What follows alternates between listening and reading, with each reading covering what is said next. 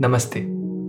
मैं हूँ कार्तिकेय खेत्रपाल और आप सुन रहे हैं खुले आसमान में कविता। यहाँ हम सुनेंगे कविताएँ। पेड़ों, पक्षियों, तितलियों, बादलों, नदियों, पहाड़ों और जंगलों पर। इस उम्मीद में कि हम प्रकृति और कविता दोनों से दोबारा दोस्ती कर सकें। विनोद कुमार शुक्ल की कविता जलप्रपात है समीप। जलप्रपात है समीप।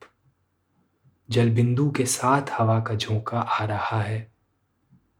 जलप्रपात अपनी जलप्रपात ध्वनि से सब ध्वनियों को निस्तब्ध कर रहा है।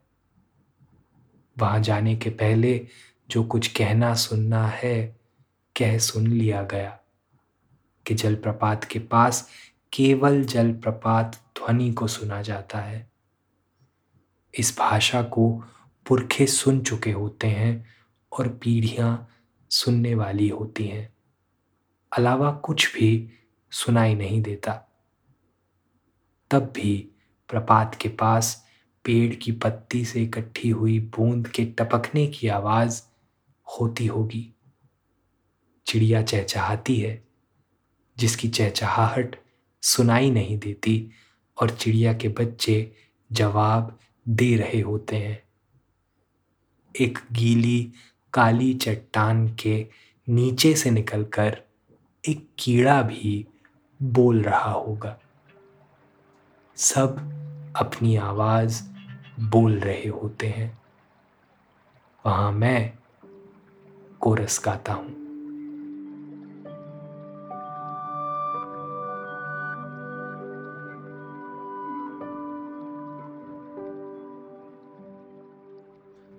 आपको कैसी लगती है? गिरते हुए पानी की आवाज़? मुझे तो अब इस आवाज़ से एक चिड़ सी हो गई है। मेरे घर के पीछे वाली गली में हर दूसरे दिन कोई न कोई अपनी पानी की मोटर चलाकर भूल जाता है और फिर घंटों तक वो पानी गिरता रहता है। कभी कभी तो दो या तीन टंकियों का पानी एक साथ गिरता है। अपनी व्यर्थता से मेरे अंदर एक अजीब सी बेचैनी पैदा करता हुआ। लेकिन इस अनुभव से बिल्कुल विपरीत, विनोद कुमार शुक्ल की इस कविता में एक तेज़ी से बहते हुए झरने की आवाज़ उन्हें बेचैनी नहीं, बल्कि एक गहरे सुकून का एहसास देती है। इतना कि वो उसके साथ गा उठते हैं।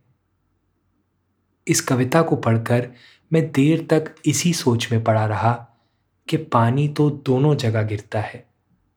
फिर ऐसा क्यों है कि पहली ध्वनि शोर पैदा करती है और दूसरी संगीत? शायद इसलिए क्योंकि गली में बेकार गिरते पानी की आवाज़ अपने अंदर एक गहरे अभाव का अंदेशा लिए होती है। वो जल अब किसी के काम नहीं आएगा। जबकि एक जल प्रपात की ध्वनि इस भरोसे से परिपूर्ण होती है कि नीचे झील में जाकर उसका जल न सिर्फ़ उसकी मछलियों को, बल्कि एक पूरे जंगल को पोषित करेगा। विनोद कुमार शुक्ल इसी ध्वनि के साथ गाना चाहते हैं। लेकिन वे नहीं चाहते कि उनकी आवाज़ प्रकृति के संगीत पर जरा भी हावी हो। वो लीड सिंगर नहीं बनना चाहते, बल्कि वो तो पेड़ से गिरती बूंदों, चिड़ियों के बच्चों और एक छोटे अकेले झींगुर के साथ सुर से सुर मिलाकर बस कोरस गाना चाहते हैं।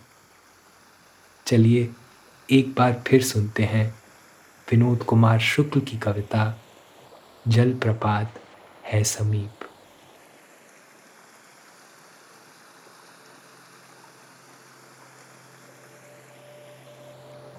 जलप्रपात है समीप। जल बिंदु के साथ हवा का झोंका आ रहा है। जलप्रपात अपनी जलप्रपात ध्वनि से सब ध्वनियों को निस्तब्ध कर रहा है। वहाँ जाने के पहले जो कुछ कहना सुनना है, कह सुन लिया गया कि जलप्रपात के पास केवल जलप्रपात ध्वनि को सुना जाता है। इस भाषा को पुरखे सुन चुके होते हैं और पीढ़ियाँ सुनने वाली होती हैं। अलावा कुछ भी सुनाई नहीं देता। तब भी प्रपात के पास पेड़ की पत्ती से इकट्ठी हुई बूंद के टपकने की आवाज़ होती होगी। चिड़िया चहचहाती है, जिसकी चहचहाहट सुनाई नहीं देती और चिड़िया के बच्चे जवाब दे रहे होते हैं। एक गीली, काली चट्टान के नीचे से निकलकर एक कीड़ा भी बोल रहा होगा। सब अपनी आवाज़ बोल रहे होते हैं। वहाँ मैं कोरस गाता हूँ।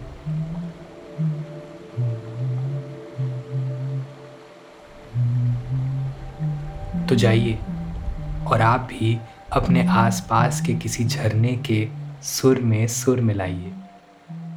लेकिन ध्यान रखिएगा कि आपकी आवाज़ प्रकृति की आवाज़ पर भारी ना पड़े।